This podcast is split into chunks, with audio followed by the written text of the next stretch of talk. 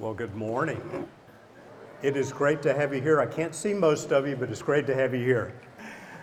We, um, we have been without electricity since about 5 a.m., I think. Some of uh, us have not had power at our homes either. Our, our 915 service we did outdoors, and it was nice and shady, but the sun was quickly coming to that area, so some uh, wise staff and volunteers uh, quickly moved and set up all these chairs in the gym for us where I think it's a little bit cooler. Um, but it is just great to have you here today. Thank you so much for coming. I hope you got a bulletin on the way in because we don't have any PowerPoint slides uh, for you today. But on the back of the bulletin, there's an outline of today's message. If that is helpful for you to follow, always appreciate you filling out the Ham Here cards and do look over the upcoming events. We have a lunch and learn with some missionaries next Sunday after the service. And um, thank you again for being here. I want to mention up front that we're going to celebrate the Lord's Supper today. So if you did not get one of these uh, little prepackaged cups, oh my goodness, electricity back on. Oh boy. Well, it was kind of fun not having it for a while. But anyway, we'll continue right here, right where we are. Boy, now I can see everybody back there. Wow, a lot of you came in since we started. Actually, a lot of you came in really late after the service started, I think. It's good to have you here. Um, communion today we will celebrate. And then, as planned, we do have people prepared to pray with you and for you um, for any needs you might have uh, as we celebrate communion. Well, this weekend is the time we celebrate the 4th of July. And um, it's a time that I am particularly grateful for the freedoms that we enjoy as a nation, particularly the freedom of worship this morning. But I do have to say, like I expect many of you, um, I have concerns about our nation because the level of anger that I see in our country. It seems that every issue becomes a politically polarized issue in our country, where it's the wearing of a mask or the taking of a vaccination. And um, I want to raise the question this morning how can you and I, as followers of Jesus Christ, live differently from the world around us in such a way that we demonstrate the peace of God that surpasses understanding in the midst of an angry nation? The one we serve, the Lord we follow, Jesus, is the Prince of Peace, the Prince of God's shalom. And we who follow him should be reflecting his image, his character, in his likeness to the world around us. We should not be like the person who decided to showcase his attitude with a very large bumper sticker on the back of his truck. I pulled up behind him as he was turning left from 421. Boy, I hope it's nobody in the room here today. I pulled up behind him turning left on 421, right on Lewisville Clemmons Road. And uh, his, his bumper sticker, and it was a large one, it said, Angry Christian. And there was a picture of a Bible on one side and a gun on the other. I really wanted to take a picture of it for a sermon illustration, but I didn't know which he had more handy, his Bible or his gun. Uh, I'm certainly not opposed to legal gun ownership and certainly not opposed to the Bible, but I don't think we Christians need to be showcasing anger as part of our witness to the world around us because Jesus said, You're the light of the world. Let your light so shine before men that they may see your good works and give glory to your Father who's in heaven. So that's the question I'd like to raise this morning. How can you and I show God's peace in the midst of an angry world? I'd like to look at Ephesians chapter 4. And again, without PowerPoint today, uh, I hope those of you who have a Bible or your phone on your Bible can follow along in Ephesians chapter 4. Ephesians 4 is a most remarkable passage of Scripture. The Apostle Paul wrote the book of Ephesians from a Roman prison. In chapters 1, 2, and 3, the first half of the book lay out in the richest of terms what God has done for us, those of us who are in Christ. Then the second half of the book, chapters 4, 5, and 6, tell us how to walk it out, how to live it out. So in chapter 4, he's listing marks of spiritual maturity, how a believer lives in the midst of a world that's in darkness. How does he guide us? to show God's peace to an angry world? I'd like to suggest seven ways that are found in this passage, Ephesians 4:15 to the end of the chapter and the beginning of chapter 5. Number 1, by speaking the truth in love. Ephesians 4:15 reads, "Rather speaking the truth in love, we're to grow up into him who is the head, even Christ." One of the marks of a growing Christian is the ability to hold to God's truth. God's truth is revealed in his word as told us by Jesus who said the scripture cannot be broken, your word is truth. God's truth is unchanging. Thy word, the psalmist said, is forever settled in heaven. But our culture is rapidly changing. Now, how do we hold to God's truth in the midst of a changing culture? Well, by, by holding His truth in hearts that are filled with love. We live in a time when, if someone disagrees with your view of some issue, you might well be branded a hater. But the scripture tells us we're to speak the truth in love maybe some of you, particularly some of you who are students, uh, have a friend, a guy or a girl that you see going down a pathway, perhaps a path of, of drug use, that you know that you know is going to lead to irreparable harm for them. But you're reluctant to speak to them because you don't want to offend them. And you think, well, doesn't the Bible say we're to be loving? We're to support people? And there are people who say, well, if you don't support my lifestyle, if you don't support what I'm doing, you're not loving. No, that's not true.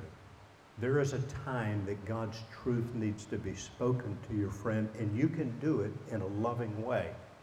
Speak the truth, speak the truth in love. One of the most unloving things I could do as a pastor would be to stand up here and tell you that God is approving of some lifestyle or some behavior as acceptable when I know God's Word says it's wrong. Believers hold to the unchanging truth of God's Word in the midst of a changing culture, but we do it in a way that conveys love. We do it with hearts filled with love. How do we show peace in the midst of an angry world? By speaking the truth in love. Secondly, by demonstrating, by the way we live, true righteousness and holiness. Paul, in this passage, is contrasting the way people live who don't know Jesus with the way we should live when we do know Jesus. And he writes in 417, Now this I say and testify in the Lord that you must no longer walk as the Gentiles do. And Gentiles is broadly used for those outside the, the family of God, the body of Christ. In the futility of their minds, they are darkened in their understanding, alienated from the life of God because of the ignorance that's in them due to the hardness of their hearts. Lost people will behave like lost people. But you rather, he says, put on the new self, the nature of Christ provided you, created after the likeness of God in true righteousness and holiness. In other words, you and I are to be going out into this world, regardless of others, what others do, the way they live, what they say, the level of their anger. We're to demonstrate the character of Christ in true righteousness and holiness. Well, I'm glad we stayed here and didn't move to the sanctuary. Um, let me ask you a question. Do you think the church is significantly influencing the world around us in our day? I don't. All studies indicate that the church has lost its ability to speak to moral issues, cultural issues. We've lost our moral authority, so to speak, the church is not significantly influencing the world today because the church is not living very differently from the world. Studies repeatedly show this that those who claim the name of Christian don't live that differently from those who don't. But Paul says a mark of maturity, a way to bring God's light in the world, is not only by speaking the truth in love, but by living it out in true righteousness and holiness. And again, Jesus said, You're the light of the world. Let your light so shine before men that they may see your good works and give glory to your Father in heaven. Number three, by speaking words that communicate grace to others. You know, you can share a hard thing with someone else, hard truth, with your children, with your parents, with your siblings, with your spouse, with your friends, with the culture at large, if you do it from a grace filled heart. One of the marks of a mature believer is found in Ephesians 4:29. I think this verse provides the best guidance for our speech I know of in all the Bible. And there's a lot of guidance in the Bible about our speech. Paul writes this, "Let no corrupting talk come out of your mouths, but only such as is good for building up, that is good for edifying, good for building up, as fits the occasion, that it may give grace to those who hear. Consider those three criteria for your speech. First of all, or four if you say it's not corrupting, but three in the positive sense. Number one, well, by saying this, is it good for building up the person? It may be a hard word, maybe something challenging you need to say even to your spouse, those of you who are married, maybe one of your good friends or your roommate, maybe a, be a hard word, but ultimately you think it's in their best interest. It's for their building up. Number two, does it fit the occasion? Now, I know that those who are married have learned that there is a right time and a wrong time to bring up a hard issue. I have done that. I've brought, brought up the wrong thing and heard my wife say, This is not the right time to bring that up. Does it fit the occasion? Will it build up? Does it fit the occasion? And thirdly, will it convey God's grace? Paul writes that it may, your words, give grace to those who hear. Elsewhere to the Colossians in chapter 4, verse 6, he said, Let your speech always be with grace seasoned with salt. It's the mark of a mature believer. So the people you live with, the people you work with, should notice a difference. The difference made by the presence of the Holy Spirit of God within the follower of Jesus by your words, by the way you speak, by the things we say, by the things we don't say, the way we say them. Number four, how do we show God's peace to an angry world? By being sensitive to the Holy Spirit. Right after telling us how to speak, how not to speak, and how to speak, Paul writes these words And do not grieve the Holy Spirit of God, by whom you were sealed for the day of redemption. The Holy Spirit within us, if we are yielded to his control, will guide us regarding our speech. If we are not yielded to his control, we may speak in such a way that actually grieves him. Think about that for a moment. Paul says, Do not grieve the Holy Spirit of God. To me, it's difficult to fathom that a mere human being can grieve the omnipotent Holy Spirit of God as Christians, the Holy Spirit of God indwells us, but that does not mean we are necessarily under His control. We're called to be filled with the Spirit, which means to be yielded to Him, submissive to Him, under His authority. there are many times in life I've felt that there's something I shouldn't say but because I let my own reasoning or desire to look good or to reinforce a point I wanted to make overrule that, I spoke it and I, I've experienced grieving the Holy Spirit. I think I know what that is. Number five, how do we show God's peace to an angry world? By avoiding bitterness, anger, and slander. Immediately after saying, Do not grieve the Holy Spirit of God, Paul says, he writes, Let all bitterness and wrath and anger and clamor and slander be put away from you along with all malice. Are you noticing how many of these marks of spiritual maturity have to do with the words that do or don't come out of our mouths? Highly significant all bitterness, all wrath, all anger, all clamor, all slander be put away. Clamor is the loud, clanging, argumentative stuff that we hear, we see on media before us. We see it on sometimes political ads, we see it sometimes showcased in protests on the streets. And let me just say this we really should not expect the world to act differently. Lost people will act like lost people. The Apostle Paul has already said in this same passage that those without the knowledge of Christ, who are darkened in their understanding, are alienated from the life of God and they're going to walk differently. That is to be expected. You and I who follow Jesus his representatives in this world cannot and should not. Sometimes people ask when we talk about anger, but didn't Jesus get angry? Yes, he did. And his was a holy, righteous, and sinless anger. Jesus had no sin. So when he took a whip and drove money changers out of the temples, he was demonstrating a holy, sinless, and righteous anger. Now, I certainly cannot claim when I get angry that mine is holy, righteous, and sinless. I think it's tainted with my humanity, and that's why James writes in James chapter 1 and verse 19 everyone be quick to listen, slow to speak, and slow to become angry, because man's anger does not bring about the righteous purposes that God desires. There's a time to be angry at sin, certainly. There is such a thing as righteous anger we see in prophets God's people. But take heed to James' words to be cautious, and Paul's words to let all bitterness, wrath, anger, and clamor and slander be put away from us. Number six, how do we show God's peace in a divided, polarized, angry world? By kindness. Kindness.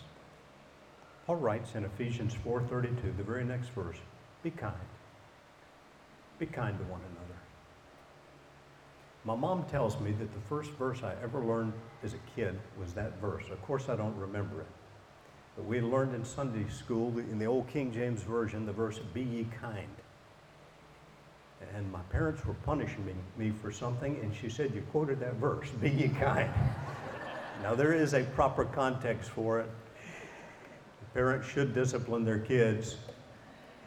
But I do think kindness is the most underrated mark the single most underrated mark of a spirit filled believer. Great Scottish preacher of years gone by, revival leader named Andrew Bonar said, You are not very holy if you're not very kind. You're not very holy if you're not very kind. Number seven, by imitating our Lord Jesus. Paul summarizes this passage as he comes to the end of chapter 4 and goes into chapter 5 and says, Therefore, therefore be imitators of God imitate God.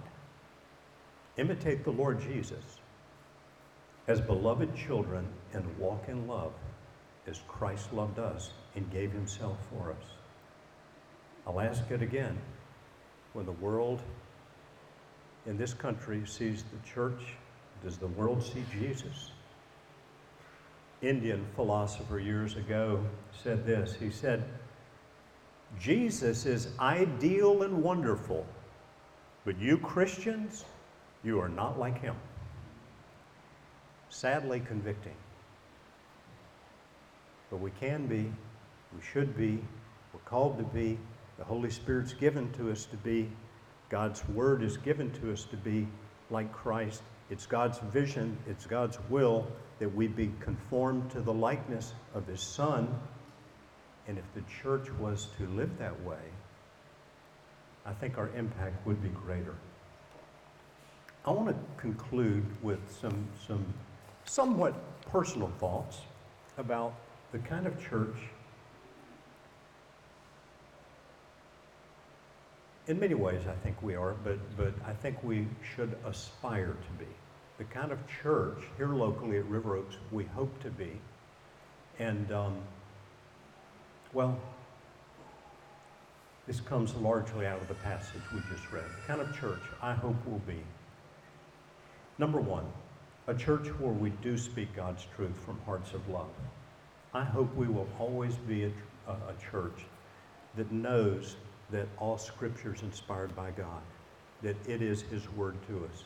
As Jesus says, Thy word is truth. The scripture cannot be broken. It does not change. God's, God is unchanging. His, his word, His unchanging truth um, does not change in the midst of a changing culture. It's important for Christians in the time in which we live, when there's just a deluge of input coming from all around, that we do not change our theology to accommodate a changing culture, but we hold fast to God's word, but we do it in love. We do it in love. And parents, certainly this should be done in the home. Christ centered homes, part of our vision as a local church. So, number one, a church where we speak God's truth from hearts of love. Number two, the kind of church I hope will be a church where we honor God as creator of all and are pro life for all of life. Now, I, I, I, looked at some words from the Declaration of Independence this week because it is the, the weekend of the 4th of July. And um, though Thomas Jefferson, I, I, don't think, was, was known for being a, a Christian necessarily, these words, I think, reflect biblical truth. They're probably the best known words in the Declaration. They read this way We hold these truths to be self evident that all men are created equal and that they are endowed by their Creator with a capital C, by their Creator with certain unalienable rights, that among these are life, liberty, and the pursuit of happiness. Twice in that sentence, there's a reference to God as our Creator. All men are created equal, endowed by our capital C Creator. Now, certainly our nation, especially in those early days when there was slavery, was not living that out, but I do think God may have guided that particular wording, and we have certainly um, enjoyed a great liberty in this nation for which I'm very, very grateful. But I do want to say something here. In light of the recent Supreme Court decision regarding Roe versus Wade, obviously abortion's been the forefront for all of us in the news and the media. Um, I'm sure it won't surprise you. I'm, I'm pro life. Uh, scripture leads me that way. Belief in God as a creator leads me that way. Passages from Genesis 1 to Psalm 139 to Luke 1 guide me that way. And, and, and this is one of the issues about which our denomination, the EPC, actually takes a position. There's a, a pro life position paper on our website, epc.org. But having said this, um, there's a certain criticism that's been leveled at those of us who, who take this position, and the criticism is this you all care about the unborn, you don't care about the born. And I have to say, as I've had the opportunity to observe our church for going on 24 years now and been involved in, in uh, church life for longer than that, I don't believe I've ever met a true follower of Jesus who's only concerned about the unborn and not the born. Read an uh, editorial in the Winston-Salem Journal just this Friday that said, hypocrisy uh, is rampant in our society when people care more about the unborn than they do the lives of the born. Now, there may be some people like that. There may be somewhere. But honestly, I don't know any. I'll tell you what I see in our church, and it gives me the greatest joy. I see a church that is increasingly being poured out to serve the poor, the addicted, the afflicted, the hungry, the homeless, the incarcerated. I see people in our church foster parenting, adopting, tutoring students. I see people who are pro life for all of life. In fact, 99.9% of our ministry is to the already born. I see people building beds and providing school supplies and backpacks and clothing. And I praise the Lord for you all because you really are an outreach focused church. The kind of church I hope will be is a church where people will see personal holiness in us, but with great humility for our own failures.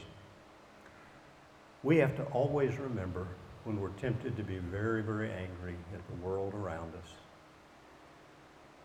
that lost people will do what lost people will do. And we must remember where we would be without the grace of God. The Apostle Paul, who wrote all these passages about pursuing holiness and so forth, you know what he said about himself? He spoke of God's mercy and he said, God showed mercy to me.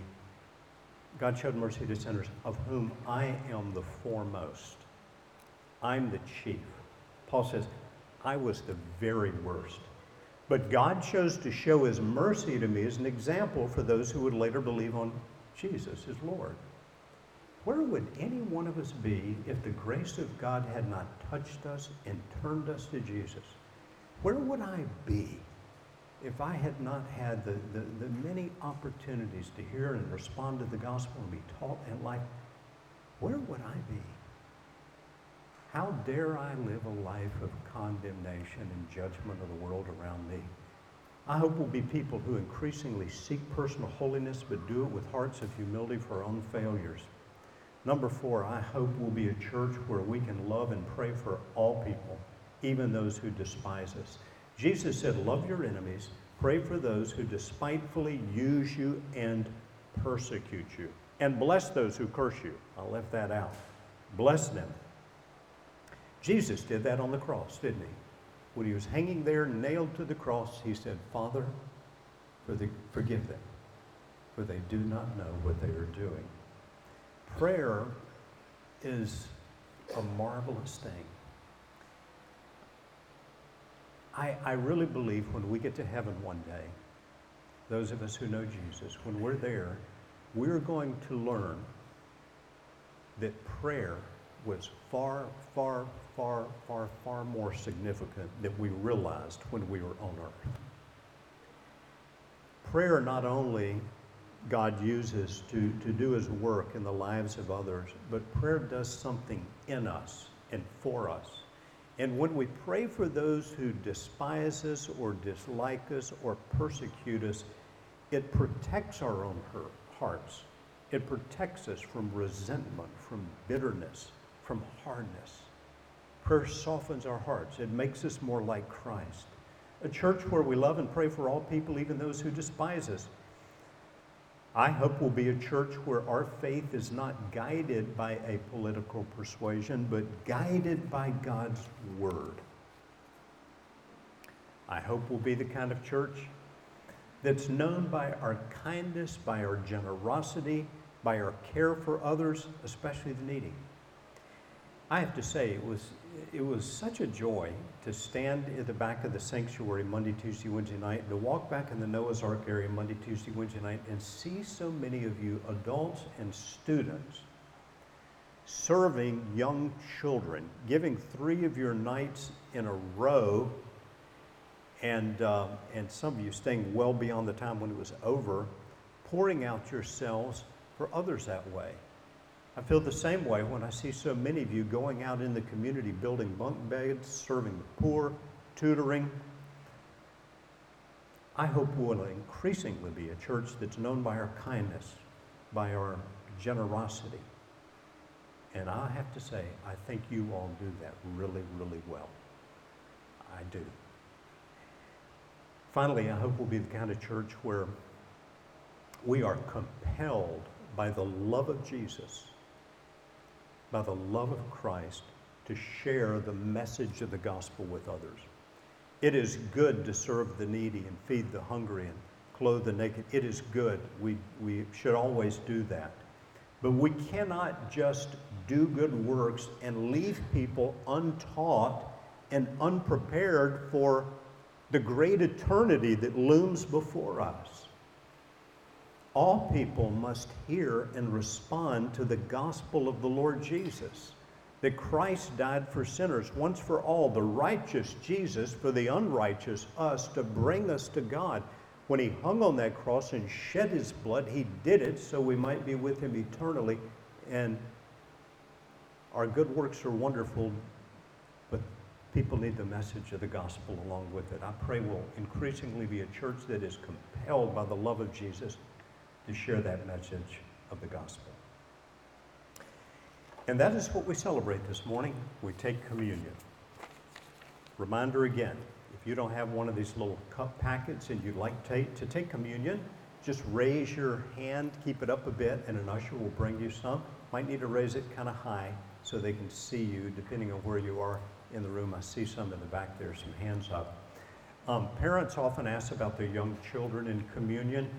Um, we believe a, a child should take commun- communion when they really do have understanding of what it represents, uh, because it is significant and serious that it's not viewed as simply a, a snack uh, during church, but there's comprehension of what it represents. And we, pastors, elders, others, are happy to help you along with that. Typically, that is when a child will have uh, been baptized or be ready to be baptized. The Apostle Paul said, For I received from the Lord what I delivered to you, that the Lord Jesus, on the night when he was betrayed, took bread, and when he had given thanks, he broke it and said, This is my body, which is for you. In the same way, after supper, he took the cup, saying, This cup is the new covenant in my blood. Do this as often as you drink it in remembrance of me. For as often as you eat this bread and drink this cup, you proclaim the Lord's death until he comes. That's what you're doing if you take of the bread and juice. You're actually making a visible proclamation that by faith you have received the benefits of Jesus' death on the cross in your place. Paul then gives a warning that we should examine ourselves and not take of the bread or the juice unworthily. So I'd like to take a moment now to pray and let us examine ourselves and prepare to take the Lord's Supper in a manner that would be good and good and right. Father, we come now in the name of our Lord Jesus.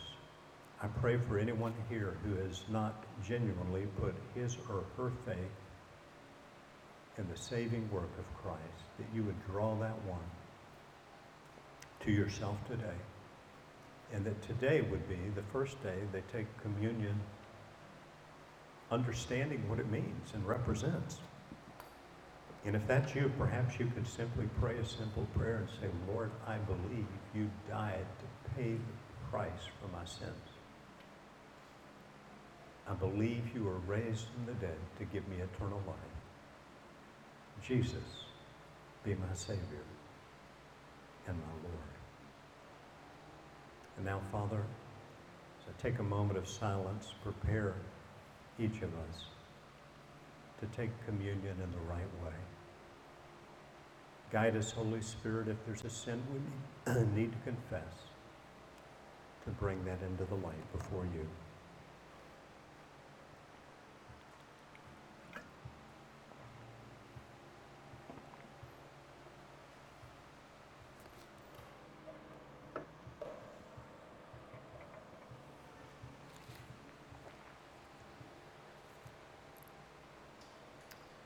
Amen. And now for those of you who'd like to partake, I'll give you a moment to open the bottom of the packet. Little wafer has a tendency to fall out. And we can take it together. The body of Christ given for you.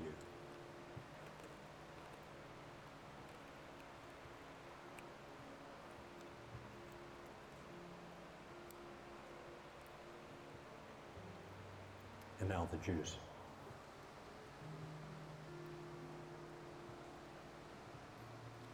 Precious blood of Christ was shed for you who believe.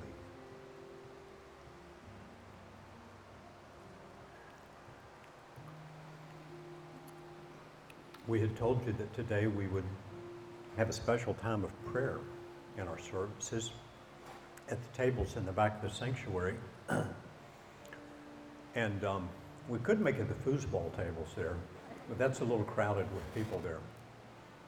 Here's what I suggest that all of our elders and all of our deacons who are here to pray with people could simply make your way into the coffee bar area and gather around the, the coffee bar um, or that big table in the coffee bar, one of those two spots. If coffee's being made, you know, you'll find your way to a quiet spot. I'll give you all a moment to get on back there so we have plenty of people to pray with you and for you. But maybe you need healing yourself, and the Bible does say, pray one for another that you may be healed, and we believe in doing that. Maybe in this season, this COVID season, out of which we hope to be coming, you have struggled with ongoing depression, anxiety, anger, and you just need someone to pray with you and for you, and it would be our highest privilege to do that today. So as we begin worshiping, I'm going to ask those of you, just like somebody to pray for you about one of those things, or maybe a need in your, your family or a friend, to just make your way out there to the coffee bar. We're going to worship the Lord a little bit, and then I'll close the service in just a moment.